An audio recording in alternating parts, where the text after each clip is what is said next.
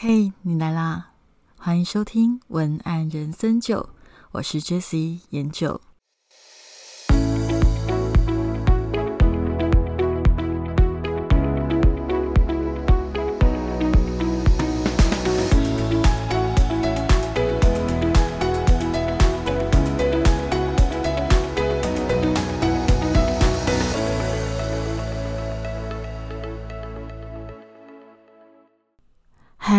研究。今年在过农历年的这段时间，社群上面大家沸沸扬扬在讨论关于 Facebook 的演算法这件事情。我不晓得各位听众有没有跟上这一波讨论的风潮。那可能有一些朋友是比较。在意这个部分的，可能有跟到；有一些朋友可能就没有跟到。所以呢，我想在这个新年过后的第一支 podcast，我想要跟大家做一个简单的提要。那为什么会想要做一集这个简单的提要的原因，是因为我觉得这一次关于整个演算法触及率的讨论，算是一个比较完整的答案。那也算就是解开了我去年底。呃，大概去年年中到年底之间这一段时间，我有有非常大的疑惑。那我为什么会有非常大的疑惑？就是因为我总觉得在 Facebook 它整个触及率的改变上面有非常大的不同，但是当时都只是片段式的去讨论。例如说，有些人会发现贴 YouTube 的。呃，触及率变非常低，有的人觉得贴连接的触及率变得非常低，可是，在社群上面都还没有看到一个最完整的讨论。那因为刚好今年在过年的这段时间，大家做了一个最完整的讨论，所以我今天呢，想要跟大家分享的就是整个讨论的呃重点提要，以及对我们这些一般在使用 Facebook 的人来讲，最大的影响是什么？那最需要。注意的又是什么？OK，那我们就开始喽。那先说结论呢？结论还是其实内容为王，互动为王，但是整个社群环境的感受上就是更为严峻。第一个，我觉得最令人震惊的就是，请你马上改掉使用 hashtag 画重点的习惯。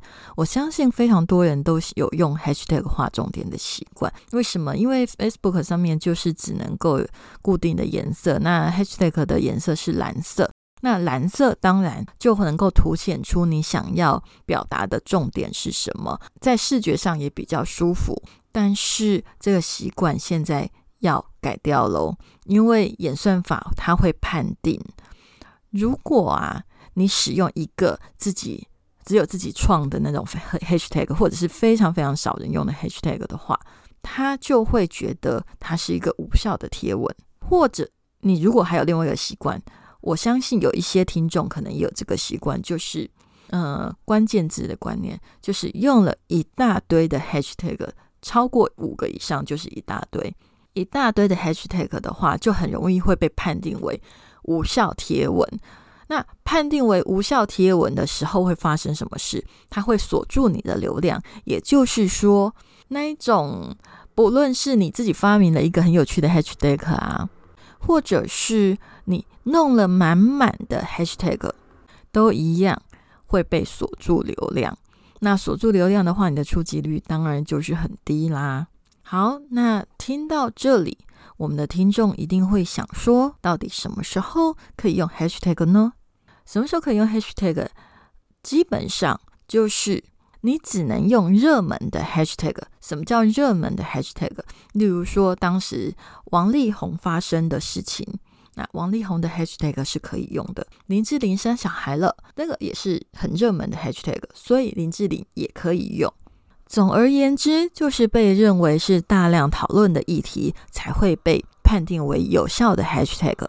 但是，我觉得问题来喽，有时候啊，脸书的标准到底在哪里？这个真的非常的难判断。所以，如果说在很难判断的情况下，有时候你认为这个 hashtag 它是非常的热门的，有一些人却觉得还好的。那像这种情况下，有可能脸书它就会判定。它为无效的 hashtag，那你又被锁流量。所以简单的来讲，hashtag 就是能不用则不用。我觉得这个改变其实蛮麻烦的啦。老实说，hashtag 它的凸显重点的功能还蛮好的，所以如果不能用了，我倒觉得还真的是会整个在视觉阅读上可能要重新想一些排版的方式了。好，那关于 hashtag 不能用这件事情是最大的改变。那第二个改变我也觉得蛮可怕的，那就是广告相关字眼只要一出现就会降触及。嗯，先跟各位我们的小酒窝听众们说一下，我今天在讲的是关于资讯的分析，所以呃，我的语速还有讲话的方式会跟。之前有一些可能在讲关于比较感性的内容会不太一样。如果大家呃听的时候会觉得，哎，我的节奏可能每一集有点点不太一样，理由就是我会根据每一集的内容来决定我的口气、我的语速，还有我讲话的方式。那希望大家喜欢。OK，好，我回到正题，广告字眼必降触及这件事情，我觉得对于所有。啊，经营品牌透过 Facebook 卖东西的人，应该都会觉得非常的痛苦。广告相关字眼是什么？广告相关字眼包含了，听好，抽奖、购买、折扣、折扣码、优惠码、买就送或送，诸如此类的呃字眼，都叫做广告相关字眼。但是也不仅止于这些哦，你要知道，脸书它是活的，它可能会越来越聪明，越来越知道要怎么去抓广告相关字眼。所以我讲的这些是比较大众的，但也不仅限于这些。那总而言之，就是只要能够让脸书系统可以侦测到你有广告意图，就会被降触及。你会觉得很讨厌这个性质，你一定觉得很讨厌，对不对？为什么要这样啦？呃，为什么啊？因为要逼你买广告啊！你知道现在脸书它就是透过广告做收益，所以他只要知道你这篇文章很需要触及，它是广告文，它就会降你的触及。好，那这件事情我觉得也是非常令人头痛的。那再来第三个，什么会降触及？我觉得这个大家应该很惊讶，影片会降触及。那最严重的就是我一开头已经有讲过的，YouTube 会降到不可思议的程度哦。而且我跟你讲，降触及这件事情应该是怎么说？你的粉丝基础越少，你可能感觉到的越不明显；你的粉丝基础越高，你就会感觉到比较明显。反正就是。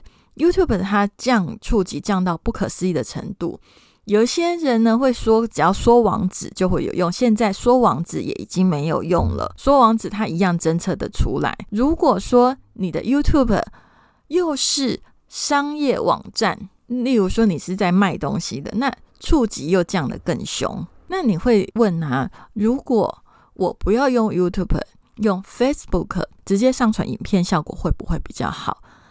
嗯，我觉得我我看完大家的讨论的感觉是，硬要跟 Facebook 还有 YouTube 两个相比的话，Facebook 应该是比较好一点点。但是以我自己目前的经验，我是觉得其实直接上传 Facebook 的触及也是很低啦。就是两个比起来，Facebook 有好一点，可是我还是觉得跟以前全盛时期比，真的低很多。所以以前有一个迷思，就是上传影片的流量红利会很高。那个时候，我记得几年前，Facebook 它在上传影片上面其实给过很高的流量红利。那那个时候大家都疯狂的上传影片，那 Facebook 也非常的鼓励大家上传影片，对吧？但是呢，这件事情现在已经没有用了，因为现在 Facebook 已经。把影片的触及降低，所以并没有所谓的拍影片的触及会比脸书贴文好这件事情，已经比较没什么用了。那再来啦，还有一个就是过去会觉得好像。呃，一篇贴文很多张照片触及会比较好，现在也没有这件事情了。OK，好，那接下来呢？可怕的降触及情况还有哪一些？总而言之，就是只要你有连接、有预览，就是那个你知道预览嘛，连接就会跑出预览，只要有出现这样子。它就会降触及，那它降触及的原因，就是因为它想要让你买广告。但是呢，有一些朋友有分享，其实你下了广告之后，触及有时候会更差，自然触及率会更差。为什么？因为他知道你是一个会下广告的人，所以他希望你继续下广告。我觉得有点恶性循环啦，但是。大家就是要心理准备，现在 Facebook 的环境就是变成这个样子。再来，还有什么样的情况下会这样触及？呃，这个是跟政治议题比较有关系。有一些人会写，有些人不会写。那总而言之，如果你会用到，就听一下。就是如果你写的是关于对岸的负面新闻，就会降触及，甚至。有一些关键字会被审或被锁，反而有一些测试有有一些人实测过，就是反而如果骂我们现在的政府或者骂自己的国家很烂的话，它的触及率会瞬间升高。好，那大家会说啊，Facebook 的环境已经烂到爆啦，这么烂的环境，到底还有什么东西会有触及率？目前被测试出来最有触及率的显作方式，就是用脸书的背景。脸书的背景你们听得懂吗？就是说它不是有几个背景可以选吗？你不要选图，就是三个三十个字以内就会有一个背景，三十个字以内加上脸书自己的内建背景，它的触及率就会很有机会瞬间提高。有些人就会说：“诶，那我不就是要卖东西，就用这样的方式在连接的地方贴，就是我的购买链接就好了？”不行，如果你在留言处贴链接。然后是导购被侦测出来，一样降触及或所触及，所以你必须要就是以三十个字为一个短贴文下面贴连接，而且那个连接，嗯。最不会被所触及，或者是说它的触及率影响最低的是媒体式的网站啦。所以你会不会发现，我们现在的环境在 Facebook 里面最常用这一招的都是新闻媒体，因为 Facebook 他们会去侦测你的网站导过去的那个网站它的内容是什么，购物平台的触及降最多，新闻平台的降最少。所以该怎么做，大家可以想想看了。你的情绪是你写作的最大武器。同理心写作，写出高效好感文案，现正热卖中。好，那大家听了这么多，这个也不能做，那个也不能做，反正我只要想要卖东西，就会被降触及；我只要想要把 Facebook 的文章导到我的网站去，就会被降触及。好像东做一个，西做一个，做什么都会被降触及。绑手绑脚的，那文案到底要怎么写啊？对呀，其实啊，大家有发现吗？文案在这个时代里，除了要服务我们的消费者之外，除了服务我们的读者，还要服务我们的演算法。不得不嘛，人在屋檐下，不得不低头。什么意思？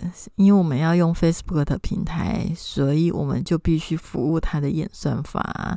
那在 Facebook 还没有消失，或者是还没有被取代之前，我们还是先来聊聊它的演算法该怎么做。毕竟呢，我们也不可能一直只是满足于 Facebook 最喜欢的三十个字以内的文案，加上使用 Facebook 的背景吧。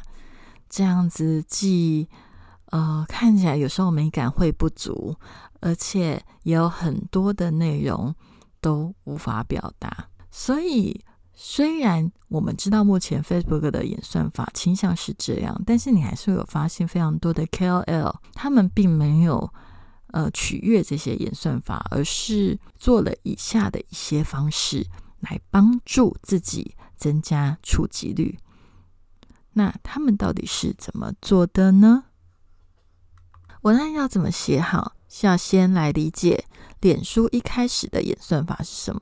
我们先知道，脸书它在你 Po 文的时候，一开始只会曝光给百分之一的受众，百分之一，也就是你的粉砖里面的百分之一，也就是触及率大概是一千个，大概就是一百个。随着你的粉砖的受众越多，有可能曝光的比例会越小。如果你的粉砖很少人，它可能会超过呃百分之一，它可能会给你百分之五或更多。那也就是因为 Facebook 它要鼓励小的粉丝团壮大，所以给的一些红利。那也就是为什么你有时候你看一些人数少的粉丝专业，反而互动啊、按赞啊、曝光反而是比较好的理由，大概就是这样。好，那总而言之，百分之一是一个。大致上的公定数字好了，那我们先知道哦。脸书一开始你写完文章之后，它会先帮你曝光给百分之一的受众，接下来呢，它会开始计分来决定要给你多多的触及率，基础触及率是百分之一。那接下来它会开始决定你的触及，哪一些行为会为你的触及率加分呢？第一个是按赞。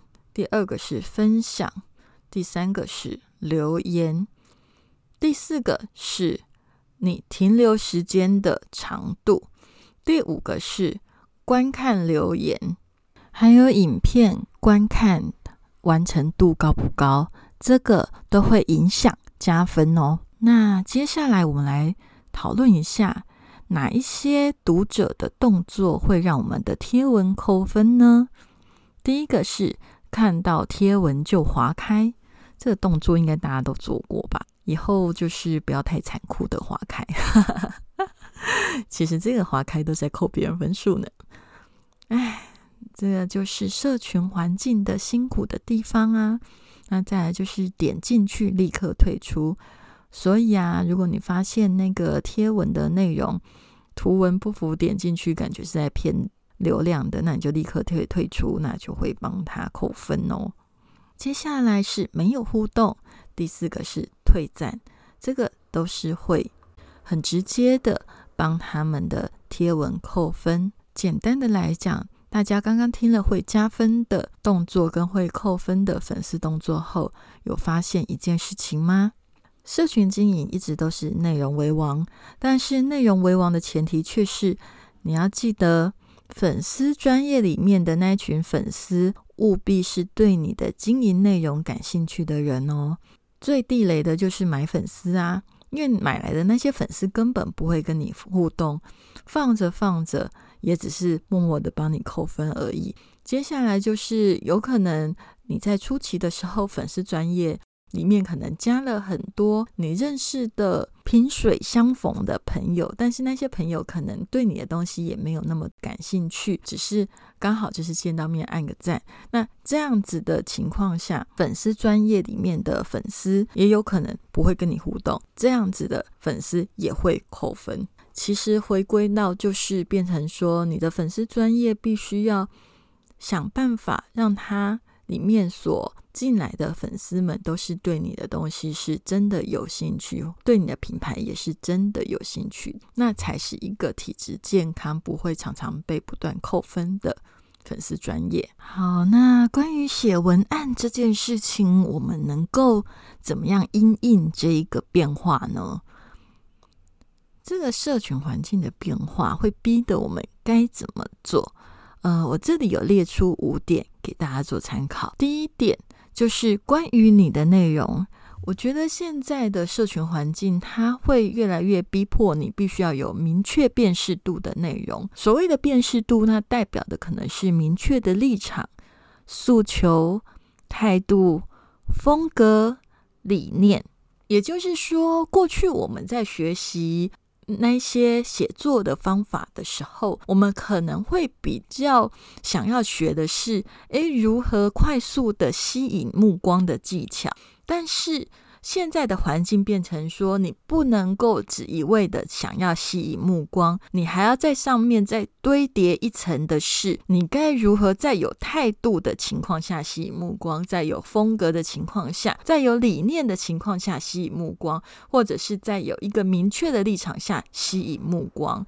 我觉得文案的技巧，经过这么多年大家不断的学习，然后教课之后，它有越来越明确的，就是说开始必须被精致化。精致化的意思就是说，过去我们学的那些东西，它还是有意义的，但是不能够只有那一些，而必须在上面再更堆叠出更细腻的东西，才会让你的文字、你的内容。变得是一个有辨识度的内容，那有辨识度的内容也才能够真正的养你的粉丝，让你的粉丝对你产生一种所谓的连接。第二个要做的事就是我们变成要多方经营，不要只靠脸书。我觉得很多朋友一定会想要问啊，就是那现在环境是这样子，我们还有其他的取代方案吗？那我之前有看到我们在社群里面大家讨论，有的人还笑着说：“嗯，我好期待川普赶快把新的社群平台建立出来。”也就是说，其实现在大家汲汲营营的在思考，在寻找该如何找到新的社群经营的平台。呃。但是目前啦，还没有找到一个真正能够取代 Facebook 的存在。那在找到之前，我们可以做的就是多方经营，也就是鸡蛋不要放在同一个篮子上。我们要想着，随时随地有可能都会有些变化，所以我们可以把我们的内容放在呃不一样的地方。例如说，呃，有一些写作的平台。如果是适合你的，可以啊，放在一些商城也是可以。你也可以去经营赖群组，然后让你的对你有兴趣的粉丝可以透过赖群组去得到你的最新消息。也就是说，不要只靠脸书，因为脸书随时随地都有可能会有其他的变化。好，那要做的第三件事情是，尽可能的在发文后快速的。回复粉丝问题，这是比较呃直接，大家现在可以立刻改变的。也就是说，过去那种我们可以等明天再回讯息的时代已经过去了。如果你想要加快你的触及，那就是尽量在三十到六十分钟之内去回复你的粉丝跟你的互动的内容，这样子是会快速的提升你的触及。第四个呢，就是该蹭就蹭，也就是说。你可以用粉丝专业的立场去跟其他的粉丝专业做互动。呃，有一些朋友应该知道，之前在网络上很红的文青哥，你知道吗？就是大家都一直 take 文青哥出来讲话，其实就是用这样子的方式。所以啊，有时候你会看到有些人都会喜欢取笑小编们说到处蹭，喜欢蹭流量。哦，我想要讲的是，拜托不要乱笑人家好吗？人家可是努力的在求生存。那第五个是。因为我们要把我们的文章放在不同的平台上，也就是鸡蛋不要放在同一个篮子上嘛。记得，如果我们是换平台的话，尽可能的不要多文发布，而是要略作修改。因为每一个平台的属性都不一样，同一个文案呢，它也会依照不同的属性，都可以有所不同哦。那这个部分，如果你想要更进一步的了解的话，或者是你已经购买了我的呃同理心写作写出高效好感文案课的同学，因为我发现我的这个节目其实蛮多已经购买课程的学员在听，所以也就是顺便提醒大家一下，如果你想要再复习一下要怎么样做才能够让你的文字在不同的平台上面出现的时候，要有什么样不同的。改变，或者是要注意些什么？你想要复习这一块的话，你可以回去看，呃，你购买的写出高效好感文案这一堂课的第二周准备二，确定写作目标与问题这一堂，这一堂复习一下，应该就会有蛮多的想法了。好，那过年后呢？其实我一直在思考，到底。第一个 podcast 音频要跟大家分享什么？那但是因为在我得知了这个资讯之后，我觉得这件事情反而要越早讲越好，因为 Facebook 的改变其实会影响非常多品牌经营的人、小编们的写作方法，还有很实质的流量曝光的问题。然后我相信也有一些人，其实在这么长的时间里面。也一直对脸书的触及率有所质疑，会越来越摸不清楚它到底规则是什么，或者是它到底是基于哪一些方式去扣分或加分。那我觉得，无论我们当下有没有办法立即的改变，或者是嗯，因应这个脸书的环境的变化，但是我认为啦，无论如何，知道游戏规则之后，我们才能够去决定下一步。我们想要怎么做？想要呃多方经营，还是想要找出新的方法配合它的游戏规则都可以。但是要先知道游戏规则，你才有办法知道下一步怎么做。我觉得非常重要，就决定在新年后的第一个音频就录了这一集。那希望大家觉得受用。最后啊，我还是想要聊一下，就是我们也许要思考一下，当我们没有 Facebook 的时候，我们以前那个时候都是怎么样过生活的呢？有什么样的方式可以不用仰赖 Facebook 或 Instagram，而可以一样活得好好的呢？其实我在想，我们现在站在一个社群变化的浪头上，毕竟会有很多的不安。很多的东西，很多的做法都会是一时的，都是需要因地制宜的改变。但是无论如何，我们必须自己去找出我们适合的路，对吧？那文案人生就就到这里。如果你对今天的节目内容想要看一些关于文字方面的重点提要的话，欢迎你到 jslogan 点 tw 这个网站来看 jslogan 点 tw，然后呢，我们大家要互助一下嘛，所以也欢迎你来我们的 Facebook 的粉丝专业打文案向你就可以找到我了。如果可以的话，也请你到我的粉丝专业按个赞，然后跟我互动一下。那你平常就比较有机会可以看到我除了 Podcast 以外。更多的相关文案的一些内容的分享，还有另外一个方式可以追踪我，就是加入我的文案人生就更新了赖社群。那你要搜寻文案人生就更新了，就可以找到我。那加入这个社群，如果我有新的 podcast 上线，也就会做推播。那这样子也是另外一种追踪我的好的方式。好，那今天的节目就到这里。如果可以的话，也想要请你在 Apple Podcast 上面给我五颗星星的评价及留言，给我更多的动力，继续录制这个 Podcast 节目哦。那我们就下次见，拜拜。